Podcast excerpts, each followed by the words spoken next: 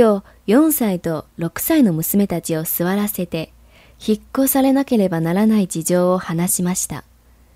より給料のいい仕事に就くまで、今の4部屋ある広いアパートから2部屋の狭いアパートへしばらくの間、引っ越さなければならないと伝えました。娘たちは互いに顔を見合わせて、次女が私の方を向き言いました。私たちみんな一緒に引っ越しするんだよね。私、そうだよ。娘、なんだ、なら大したことないじゃん。